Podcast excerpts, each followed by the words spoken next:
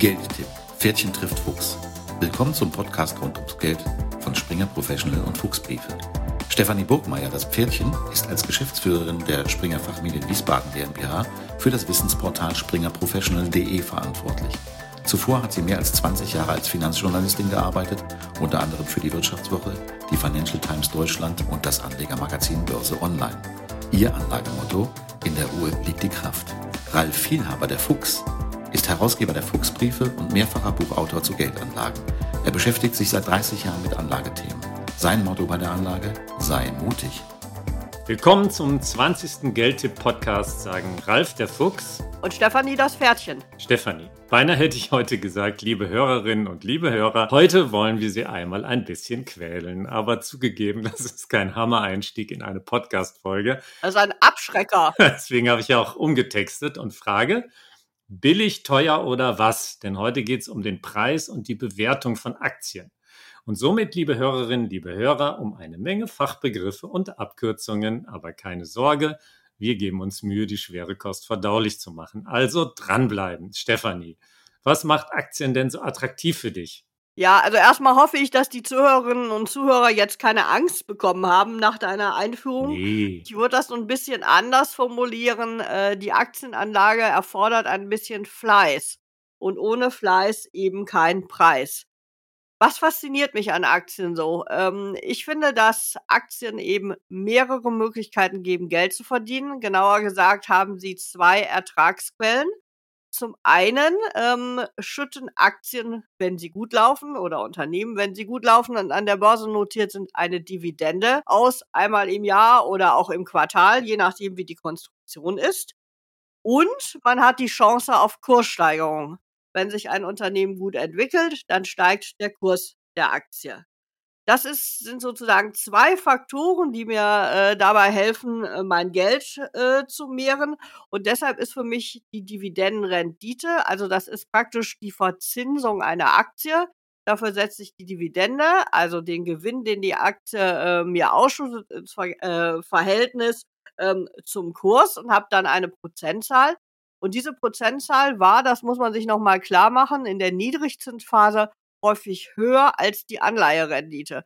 Und zu diesem Zeitpunkt waren solide Aktien genauso gut verzinst oder sogar besser verzinst als Anleihen.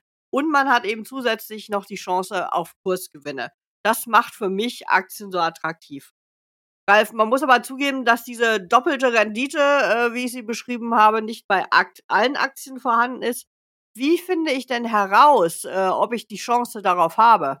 Mhm. Ja, was du gerade beschrieben hast, zeigt ja erstmal, warum Aktien so lange Zeit als alternativlose Anlage gegolten haben. Aber ja, die Dividendenzahlung der Vergangenheit finde ich einfach in der Tageszeitung oder inzwischen natürlich noch viel schneller im Internet. Da gibt es einen Haufen Finanzwebseiten und natürlich auch die Online-Broker, die halten das auch vor. Und für die Chance auf Kurssteigerung muss ich jetzt schon tiefer einsteigen. Dazu muss ich versuchen, den inneren Wert einer Aktie zu ermitteln. Wenn der innere Wert unterhalb des aktuellen Kurses liegt, dann ist die Chance auf eine Kurssteigerung hoch. Stefanie, VW hat ja gerade mit einem Kurssprung von mehr als 10% von sich reden gemacht. Das ist für einen DAX-Konzern schon außergewöhnlich. Aber was ist denn jetzt? Ist die Aktie damit teuer oder kann ich sie eben bewertungstechnisch nachkaufen? Was würdest du sagen? Also, um die Antwort vorwegzunehmen, in meinen Augen kann man die Aktie nachkaufen. Also sie ist noch nicht überbewertet. Wie komme ich zu dem Ergebnis? Ich schaue mir für VW das Kursgewinnverhältnis an. Auch kurz in der Abkürzung KGV, da kommt die erste Abkürzung, die der Fuchs genannt hat. Es werden noch ein paar mehr kommen, aber das kann man sich schon mal merken. Das KGV drückt sozusagen das Verhältnis zwischen dem aktuellen Kurs einer Aktie und ihrem Jahresgewinn aus. Und man kann sagen, je niedriger das KGV ist, umso günstiger ist die Aktie. Denn umso schneller verdient das Unternehmen seinen Börsenwert. Und wenn man jetzt auf VW schaut, das Beispiel, was du gerade genannt hast, dann stieg der Gewinn bei VW Anfang März oder die Bekanntgabe des Gewinns Anfang März stieg um 3% auf 15,8 Milliarden Euro, was schon eine gewaltige Zahl ist. Wenn man das auf eine Aktie runterrechnet, dann war das Ergebnis je Aktie oder der Gewinn je Aktie 31,5 Euro oder 31,50 Euro. Wenn man jetzt darauf das Kursgewinnverhältnis rechnet, kommt man auf ein Kursgewinnverhältnis von 4,5. Und das ist ziemlich günstig. Innerhalb, wenn man VW sich in verschiedenen Phasen anschaut, dann war VW 2021 mit ungefähr 6,7 bewertet und im 10-jährigen Mittel sogar noch höher, nämlich bei 7,4. Und daran sieht man, dass das Kursgewinnverhältnis von 4,5 für VW relativ günstig ist und deshalb würde ich sagen, da kann man durchaus noch nachkaufen. Ralf, wenn man sich diese Zahl anschaut, dann ist das nicht immer so eindeutig. Es gibt auch Tücken. Was sind das für dich? Welche Tücken siehst du? Stimmt, Stefanie. Also dieser Jahresgewinn ist ja eine Schätzung und das erschwert natürlich die zuverlässige Bewertung. Zur Vereinfachung werden für die Berechnung des Kursgewinnverhältnisses, du hast gesagt KGV, das liest man ja ständig, oft die bekannten Jahresgewinne der vergangenen Jahre herangezogen. Aber ja, das sind eben Vergangenheitswerte.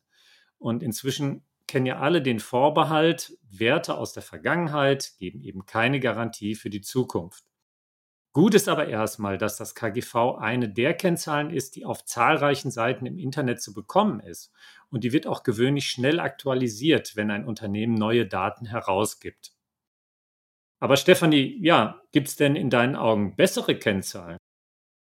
Ja, besser oder schlechter ist immer eine schwierige Bezeichnung. Es gibt noch eine Kennzahl, die ich mag, nämlich das Kurs-Buch-Verhältnis.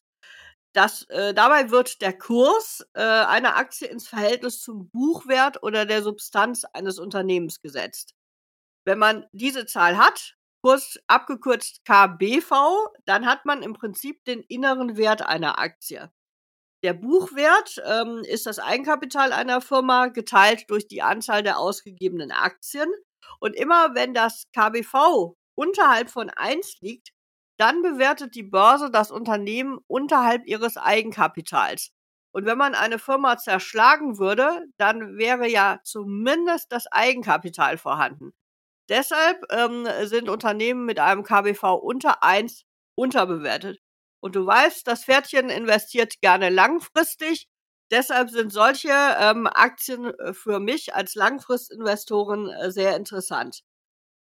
Für mich ist dann ein KBV unter 1 ein Kaufsignal. Also das ist sozusagen für mich eine wichtige Kennzahl. Ralf, jetzt haben wir schon Dividendenrendite gehabt, Kursgewinnverhältnis, Kursbuchwertverhältnis. Hast du noch eine weitere Kennzahl, die du unseren Zuhörerinnen und Zuhörern empfehlen würdest? Also erstmal bei einem KBV unter 1 sage ich auch nicht nein, ja. Aber gut, jetzt lass mich noch mal was Grundlegendes vorausschicken. Einige Bewertungskennzahlen basieren ja ausschließlich auf den Jahresabschlüssen des Unternehmens.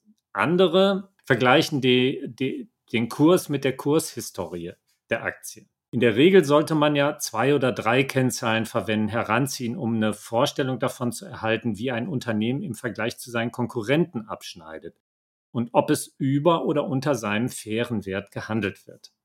Also da gibt es dann noch das Kurs-Umsatz-Verhältnis. Das ist eine gängige Kennzahl und ich finde ziemlich selbsterklärend. Man teilt einfach den Marktwert des Unternehmens durch seinen Jahresumsatz. Und dann gibt es noch das Kurs-Cashflow-Verhältnis. Das ist schon ein bisschen komplexer.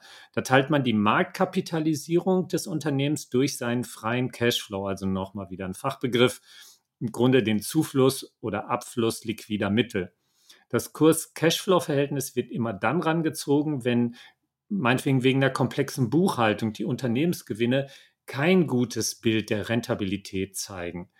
Und der freie Cashflow, der wird berechnet, indem der Investitions-, Finanzierungs- und Betriebs-Cashflow des Unternehmens, also indem diese Zahlen addiert werden. Es gibt noch weitere Kennzahlen, die von Profis herangezogen werden, aber ich glaube, für den Amateuranleger reichen die hier erstmal völlig aus. Stefanie, was mache ich denn nur mit den ganzen Zahlen und diesem Abkürzungskompott? Also isoliert hilft mir eine Zahl überhaupt nichts. Ich muss auf jeden Fall in meinen Augen mehrere Kennzahlen mir anschauen und ich muss diese Zahlen ins Verhältnis setzen. Also das, was ich mit VW zum KGV gemacht habe, mir anschauen, wie hat sich das in der Vergangenheit bis heute entwickelt. Es ist teurer geworden, es ist günstiger geworden. Und ich muss mir auch anschauen, wie liegen denn KGVs und KBVs im Vergleich zu anderen Unternehmen? Also ist VW im DAX eher günstig oder eher teuer? Um es sozusagen aufzulösen, im Vergleich im DAX ist VW günstig. Da sind im Moment alle Autobauer relativ günstig. Und erst wenn ich sozusagen das verglichen habe mit anderen Unternehmen, anderen Indizes, dann habe ich eine relativ valide Aussage. Ralf, wenn du das mit anderen Werten vergleichst, was kannst du zum DAX zum Beispiel sagen, zum DAX 40? Wie ist da so die Spannbreite? Ja, wenn man da jetzt mal in die aktuellen Zahlen reinschaut, die Spannbreite bei der Dividendenrendite liegt momentan zwischen 0 und 6,16%. Beim Kurs-Gewinn-Verhältnis sehe ich Zahlen zwischen 6,5 und 42,5, beziehungsweise auch 4,5. Das hatten wir ja gerade bei VW. Und beim Kurs-Buchwert-Verhältnis von 0,4 bis 15,6. Also das heißt, ein Vergleich in einem Index, der reicht nicht. Jetzt muss ich noch schauen, wie stehen die vergleichbaren Unternehmen zueinander da. Und wenn ich jetzt wieder das Beispiel VW heranziehe, da hast du zum KGV ja schon alles gesagt. Aber die anderen Autobauer, Mercedes, BMW, Porsche im DAX, die kommen ja aus dem gehobenen Pkw-Segment. Da muss ich jetzt schon wieder wissen, ja, das ist nicht so direkt vergleichbar. Aber ich kann zumindest mal draufschauen und da liegt die VW-Aktie ganz gut im Rennen, also mit 4,5. Die anderen, Mercedes, Porsche, haben 4,7 bzw. 6. Dann gucke ich jetzt mal zu einem Autobauer aus dem Mittelklassebereich, also der Japaner Mitsubishi. Die lagen in den vergangenen Jahren immer deutlich über der aktuellen VW-Kennzahl. Also von daher grünes Licht. Und nun der Vergleich zu anderen Unternehmen im DAX 40. Da bietet VW im Moment mit das niedrigste Kursgewinnverhältnis. Die Allianz, der Versicherer etwa, hat ein KGV von 12,4. Das ist DAX-Mittelfeld. Und Zalando ist ziemlich am anderen Ende der Skala mit über 40. Also vergleichsweise teuer oder braucht vergleichsweise lange Zeit, um sich zu verdienen. Ja, aber eben, das ist jetzt auch nur eine Kennzahl von vielen. Reichen denn überhaupt die Zahlenvergleiche, Stefan? Also die Zahlenvergleiche sind eine gute Hilfestellung, ein guter Indikator. Alleine reichen sie in meinen Augen aber nicht. Also man muss sich auf jeden Fall auch das Geschäftsmodell eines Unternehmens anschauen. Man muss schauen, ist das zukunftsträchtig? Hat es Wachstumspotenzial? Steckt dahinter eine Strategie? Und dann muss man natürlich auch insgesamt schauen, wie ist das Geschäftsumfeld? Wie sind die Auftragsbücher? Sind die prall gefüllt? Oder hört man Klagen wegen des Ukraine-Kriegs, dass keine Bestellungen mehr eingehen? Verkaufen sich die Produkte? Sind die angesagt oder sind die eher Ladenhüter? Und was ich mir auch immer anschaue, ist der Kursverlauf. Wie hat sich die Aktie entwickelt? Wo steht sie ungefähr? Und zwar kurzfristig und langfristig. Und wenn ich das zum Beispiel, du hast die DAX-Vergleiche aufgelistet, schaue ich mir auch an, wie hat sich die einzelne Aktie gegenüber dem Index entwickelt? Ist sie eher ein Nachläufer oder ist sie ein Vorläufer? Das alles beziehe ich ein, bevor ich mich dann für eine bestimmte Aktie entscheide. Ralf, das hörte sich ja jetzt schon fast wie Charttechnik an mit dem Kursverlauf. Welche Rolle spielt Charttechnik für dich? Also für mich im Gesamtkonzert der Kennzahlen durchaus eine wichtige, weil Charttechnik hilft mir dabei, Kurstrends zu erkennen. Aber auch hier muss man Lesen üben oder jemand eben fragen, der sich damit auskennt. Also so Charttechnik kann vor allem ein Hinweisgeber sein für den Ein- und Ausstieg in oder aus einer Aktie. Und da dreht sich immer viel um die sogenannte 200-Tage-Linie. Warum heißt die so? Die setzt sich aus den Durchschnitten der 200 Schlusskurse, der letzten 200 Schlusskurse zusammen. Also im Grunde einfach. Und dann mal ein aktuelles Beispiel dazu. Wir haben gerade eins betrachtet in unserem Aktienbrief Kapitalanlagen und uns da mit dem Spezialchemiekonzern Lanxess beschäftigt. Da zeigt sich jetzt gerade charttechnisch eine Einstiegschance. Warum? Im Kurschart der Aktie zeichnet sich ein beginnender Aufwärtstrend ab. Den Tiefstkurs markierte Lanxess Ende September im letzten Jahres, also 2022, bei knapp 28 €. Mit Beginn des neuen Börsenjahres, jetzt 2023, hat Lanxess die charttechnische Trendwende gemeistert. Und pünktlich schon zum ersten Handelstag gelang es der Aktie, den seit September 2021 gültigen Abwärtstrend zu durchbrechen, also da die 200-Tage-Linie zu durchbrechen. Und innerhalb eines Monats ist der Aktienkurs dann um satte 26% geklettert und hat schon bei 48 € das bisherige Jahreshoch erklommen. Jetzt könnte man sagen, ja, was heißt denn, wenn er schon beim Jahreshoch ist? Im Kern geht es ja darum, dass es hier ein beginnender Aufwärtstrend ist im Kursverlauf, dass man den jetzt erkennen kann. Und du weißt ja, das hatten wir, the trend is your friend. Stefanie, was bedeutet denn für dich Charttechnik? Ja, für mich ist es ähnlich für dich wie für dich ein Element der Entscheidung. Ich würde allerdings niemals eine Entscheidung nur aufgrund von Charttechnik treffen. Dafür ist mir dieses Instrument einfach zu rückwärts gewandt. Ich schaue mir ja nur an, wie die Verläufe in der Vergangenheit waren.